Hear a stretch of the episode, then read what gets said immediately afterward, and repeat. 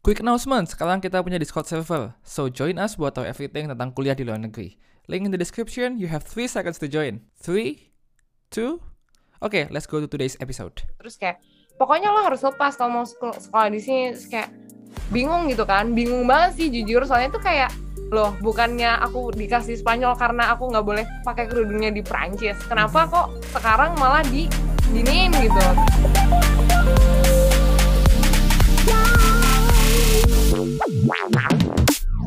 Halo semuanya, selamat datang di 15 Menitan Podcast, an official podcast by Abroadening, di mana kita membagi cerita generasi muda yang sedang berjuang untuk masa depan mereka dan juga masa depan Indonesia. Di sini ada aku Nia dan juga ada Stefan. Halo Stefan. Halo, good afternoon ya, Nia. Good afternoon. Nah, di sini kita akan menemani kalian dalam 15 menitan ke depan. Dan hari ini juga kita akan ngobrol bersama dengan narasumber yang saat ini sedang berkuliah, yang sekaligus juga mendapatkan beasiswa di Ritsumeikan Asia Pacific University atau APU, yang berlokasi di Jepang. Jadi untuk teman-teman juga yang belum tahu, Ritsumeikan APU ini merupakan universitas internasional nomor satu di Jepang. Oh, Mungkin udah ketebak ya teman-teman siapa guest kita kali ini. Karena guest kita satu ini juga udah sering membagikan pengalaman berkuliahnya di platform Instagram dia, yang followersnya juga cukup lumayan juga. Influencer nih, influencer pada kali ini. Yap, dan ini ada clue lagi nih. Kebetulan juga guys kita saat ini adalah pendiri salah satu organisasi kepemudaan yang juga merupakan partner dari event di Abroadening itu sendiri. Jadi buat teman-teman yang udah bisa menebak maupun yang masih penasaran, yuk teman-teman langsung aja kita sambut guys kita. Halo Fatia. Hai Fatia. Halo Nia dan Stefan. Ya, apa kabar kamu di Jepang kan dia sekarang? Iya, yes, sekarang lagi di Jepang. Alhamdulillah baik. Gimana kabarnya Stefan dan Nia? Just holding up together. ya, baik tapi baik. Ya, yeah. oke. Okay. Thank you ya Fatia udah mau berkenan buat ada di podcast 15 menitan. Thank you juga udah di-invite loh. Ini sebelumnya yeah. kayak background story-nya kita udah lama gitu kan kepingin ngundang Fatia ke sini karena kayak kita ngelihat pengalamanmu berbagai di banyak organisasi kemudian di banyak negara juga. Kayak we think ini adalah suatu platform yang bisa dipakai untuk membagikan cerita-cerita Fatia ke teman-teman semua. So welcome di 15 menitan. Thank you. Oke, jadi mungkin sekarang kalau boleh tahu nih Fatia, kamu lagi kuliah di mana, tinggalnya juga di mana, jurusan apa, uh, dan kuliahnya gimana sih kalau boleh tahu? Oke, Halo teman-teman semuanya, pendengar 15 menitan. Perkenalkan, aku Fatia. Aku sekarang lagi kuliah di Ritsumeikan Asia Pacific University atau Ritsumeikan APU di Jepang. Tapi ini nggak nggak di Tokyo ya. Ini tuh bukan di Tokyo. Ini ada di sebuah kota kecil di Pulau Kyushu, Jepang, yaitu di kota Beppu gitu. Nah, terus uh, jadinya aku selama ini tinggal di sini di apartemen dan uh, kuliah di sini itu sangat menarik karena walaupun di Jepang kuliahnya itu pakai bahasa Inggris, tapi aku juga tetap bisa bahasa Jepang gitu. Jadi um, multilingual gitu ya di sini tuh. Oke, okay, thank you ya Fatia. Berarti itu di sana emang sekolah internasional nomor satu tuh benar-benar mata kuliah semuanya pakai bahasa Inggris ya? Iya, jadi di Ritsumeikan EPU itu dia punya English basis student dan Japanese basis student. Jadi kalau misalnya aku sebagai English basis student, uh, aku bisa ambil semua matkul yang pakai bahasa Inggris. Tapi kalau misalnya nanti let's say tahun depan misalnya di mana bahasa Jepangku tuh udah jago, terus aku merasa mampu nih ambil matkul yang berbahasa Jepang, itu juga boleh banget gitu. Tidak ada hmm. limitasi. Uh, aku cuman boleh ambil kelas bahasa Inggris gitu. Uh, Oke. Okay. Tapi itu kayak sebenarnya offer yang menarik banget nggak sih buat studi internasional? Kayak kadang kita tahu di Jepang itu kan salah satu bahasa juga susah kan, apalagi kayak yeah. dengan tulisan sistem yang berbeda, kemudian Bahasanya apalagi, tuh. Ya. Iya makanya kan kayak aku juga kan dulu juga sempat belajar bahasa Jepang gitu kan ya, Oh iya. iya karena, karena dulu waktu waktu SMA sempat kepingin juga ke Jepang gitu sebelum yang oh. ke Jerman, tapi kayak hmm, susah juga ya ternyata saudara. Susah banget loh. makanya. Tapi mungkin kita bisa kembali dulu lah dikit kita flashback lebih soal gimana sih akhirnya kamu memutuskan kenapa kamu memutuskan untuk sekolah di luar negeri apalagi spesifiknya di Jepang dan di APU itu? Hmm.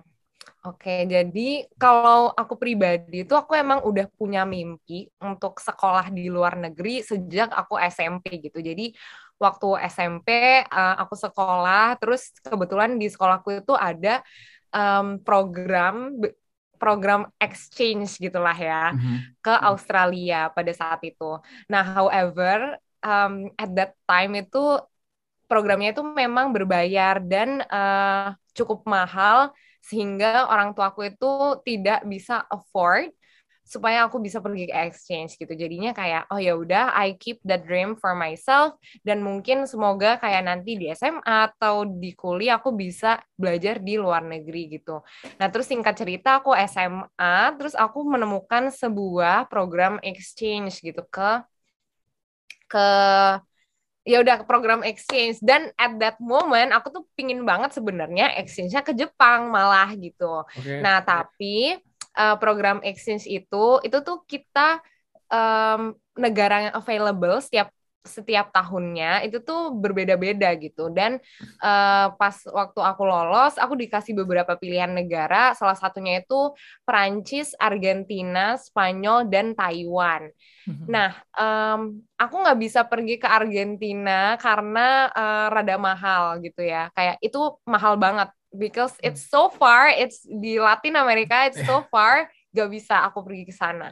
Terus um, Prancis, aku nggak bisa ke Prancis karena tahun itu inget nggak sih ada kasus uh, suicide bombing di Prancis? Ah, 2016 ya? 16, atau? yes, yeah. exactly. Jadi um, waktu itu tuh lagi kayak marak-maraknya Islamofobik di mm-hmm. uh, Prancis dan aku tuh emang nggak boleh pakai kerudung di Prancis dan waktu itu aku ke adanya udah pakai kerudung ya uh, jadi aku nggak bisa pergi ke Prancis dan kalau ke Taiwan walaupun de- dekat, tapi berdasarkan kakak alumni itu tuh katanya susah uh, cari makanan halal gitu. Hmm. Oleh karena itu pada akhirnya aku uh, pilih untuk pergi ke Spanyol gitu.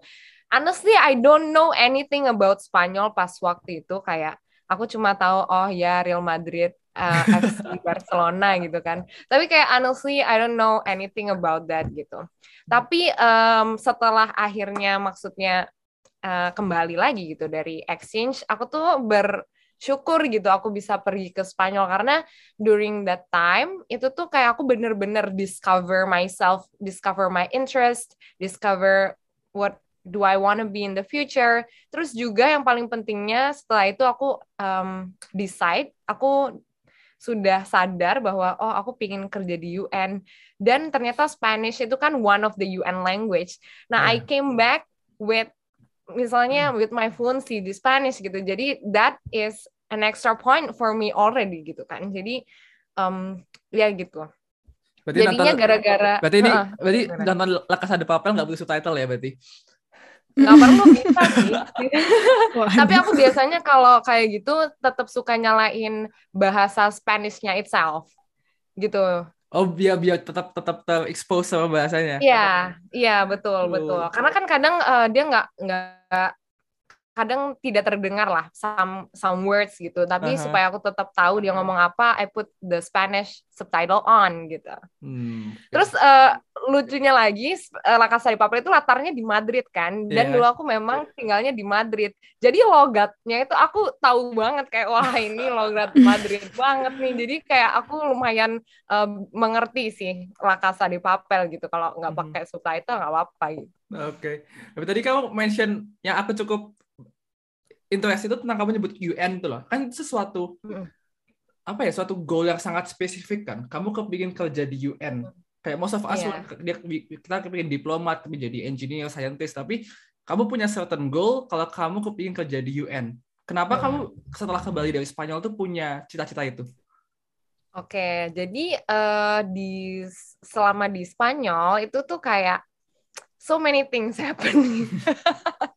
Well, so many things happen di di Spanyol dan kayak um, aku ketemu aku intinya itu adalah exposure international yang paling besar bagi aku. Maksudnya aku dulu sering uh, debate camp, lomba debat di Malaysia, Singapura, tapi kan ini tuh actually living di Spanyol negara orang selama satu tahun gitu kan jadinya terus aku juga uh, berteman dengan fellow exchange dari teman-teman seluruh dunia dan kayak whenever I hang out sama mereka itu tuh kayak aku tuh constantly learning new things atau kayak constantly exposed to international issues dan waktu itu lagi marak-maraknya Trump. Mm-hmm. Hmm, itu tuh lagi marak-maraknya Trump jadi kayak all of my American friends tuh kayak aduh gitu kan. Terus jadi kayak aku pengen tahu oh what is what actually happens sih gitu di Amerika? Atau kayak what actually happens with Trump uh, yang membuat kalian tuh kayak gitu? Terus what actually happens with the US voting system gitu? Jadinya aku tuh bener-bener uh, curious tentang hal-hal kayak gitu. Dan aku tuh sampai akhirnya kayak searching sendiri to the point the next time I see them aku tuh kayak uh, some friends nanya tentang the US voting system aku malah yang jelasin. Terus kayak mereka kayak wait Fatia how how do you know that? Gitu kayak oh gue search gitu di di internet karena gue tertarik banget. Oh wow keren banget gitu. Ya yeah, that's actually what happens in here gitu. Terus kayak oh gitu. Terus uh, so that's one ya. Jadi uh, karena terekspos dengan isu-isu internasional terus um, yang kedua itu my own experience gitu uh, ini yang juga Nia tulisin di di prom. Jadi um, yang waktu awal-awal aku ke Madrid itu um, kayak I faced um, kayak apa ya per apa sih treatment yang tidak adil gitu ya di mana pas aku sekolah kan aku pergi perginya ke sekolah lokalnya orang Spanyol gitu kan kayak sekolah negerinya orang Spanyol gitu. Terus it was just my first day. Terus at the end of the class aku tuh dipanggil sama gurunya gitu kayak uh, coba ke sini gitu. Oh ya terus kayak kayak pasa gitu. Kenapa gitu. Um, dia bilang kayak apa namanya si quieres estudiar aquí kitas gitu gitu. Subtitle, subtitle tolong. kayak tienes que lo gitu kayak kamu harus copot ininya terus aku tanya porke gitu ya soalnya itu rulesnya di sini gitu terus aku bilang kayak with my very bare minimum Spanish waktu itu kayak bener-bener baru datang kayak eh, nggak uh, bisa ini tuh kayak esmi obligación de religion gitu kan. Untungnya itu kan kayak mirip-mirip ya sama bahasa Inggris. Jadi with my minimum Spanish aku bisa jelasin gitu. Nggak bisa, nggak bisa gitu. Terus kayak pokoknya lo harus lepas kalau mau sekolah di sini. Terus kayak bingung gitu kan. Bingung banget sih jujur. Soalnya tuh kayak loh bukannya aku dikasih Spanyol karena aku nggak boleh pakai kerudungnya di Prancis kenapa mm -hmm. kok sekarang malah di giniin gitu. Yeah. terus akhirnya I came home. Terus aku cerita to my fellow exchange. Terus aku juga cerita ke exchange counselor aku. Terus um, intinya exchange counselor aku tuh juga sama ya, sama-sama kaget dan untungnya suportif juga sih kayak they know that I'm not supposed to be treated that way. Uh, terus um, duh mohon maaf banget nih ceritanya rada panjang nih. Gak apa kita dengan senang hati mendengarkan. Oke. Okay. terus apa namanya? Karena aku cerita ke teman-teman exchangeku yang banyak banget orang Amerikanya, mereka kan um, sangat aktif banget ya. Jadi ketika aku cerita, mereka tuh kayak, Fatih, that's a discrimination gitu. Kayak, that is so unfair. You didn't deserve to be treated that way. You have to fight. Terus gue bilang kayak, oke, okay, what should I do? Oke, okay, let's make a campaign. What campaign gitu? Oke, okay, what campaign gitu. Terus kayak akhirnya one of my friend itu literally uh, kirimin aku foto dia di tengah kota Madrid bawa poster gede banget A3 dia nulis tulisannya kayak asking Fatia to remove her hijab is discrimination terus kayak okay, so this kind of campaign that you want to do, huh? And then she said, yeah, yeah, yeah, I can definitely kayak make this viral and and tell everybody in the world to do this as well and send the picture to you. Terus kayak oke okay, oke okay, gitu. Terus uh, aku juga cerita ke orang tua yang di Indonesia. Terus um, akhirnya aku juga bikin petition di change.org gitu. Intinya aku uh, bilang bahwa kayak what they do to me is wrong. Dan aku juga ceritain bagaimana ceritanya. Terus um, all of the terus all of that um, videos and photos itu kayak I every day aku tuh kayak di mention atau kayak dapat email dari so many people kayak ratusan people itu kirimin their pictures um, dengan tulisan itu jujur terharu banget sih. Karena kayak aku tuh nggak tahu nggak kenal mereka gitu loh. Tapi kayak they support me. Terus kayak dalam satu malam my petition di Change.org juga dapat 3.600 signs. Uh, which is itu kayak wow um, kayak I'm so thankful for all of the support gitu kan.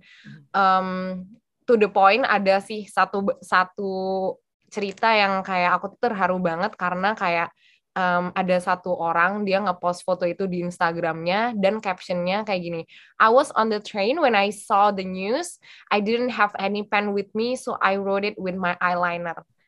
Demi buat foto poster itu dan kirim ke aku gitu. Jadi aku kayak oh people still there is still humanity in this world gitu kan. Jadi hmm. kayak uh, jadinya kayak aku um, setelah sadar kayak aduh rightsku diambil dan kayak dan there is still hope for humanity uh, dan kayak UN is one of the humanity apa ya one of international organizations yang defend that thing jadi kayak uh, aku pikir kayak um, I think I should go to the UN and help more people yang yang nggak punya keberanian seperti aku yeah. untuk speak up for their rights gitu.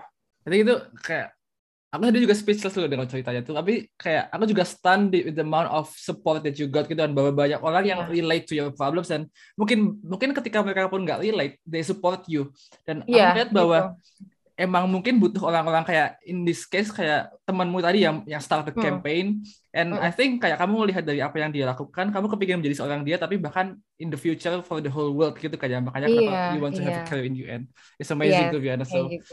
kita berharap itu bakal terwujud ya career di UN amin ya oke okay. Pada part ini, Fatia menceritakan keinginannya untuk dapat bekerja di PBB Tentunya supaya ia dapat membantu mereka yang termarginalkan dan juga terdiskriminasi.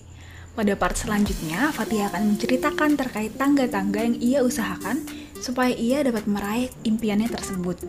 Tentunya banyak kegagalan yang Fatia rasakan, tetapi di balik itu Fatia tidak menyerah dan ia tetap memberikan banyak gebrakan selama ia berkuliah di Ritsumeikan EPU Jepang. Penasaran dengan cerita selanjutnya? Jangan lupa untuk simak episode selanjutnya di kanal YouTube Podcast 15 Menitan dan juga platform podcast favorit kalian. Ini adalah 15 Menitan, an official podcast by Ebroning, dan see you next week. Bye-bye!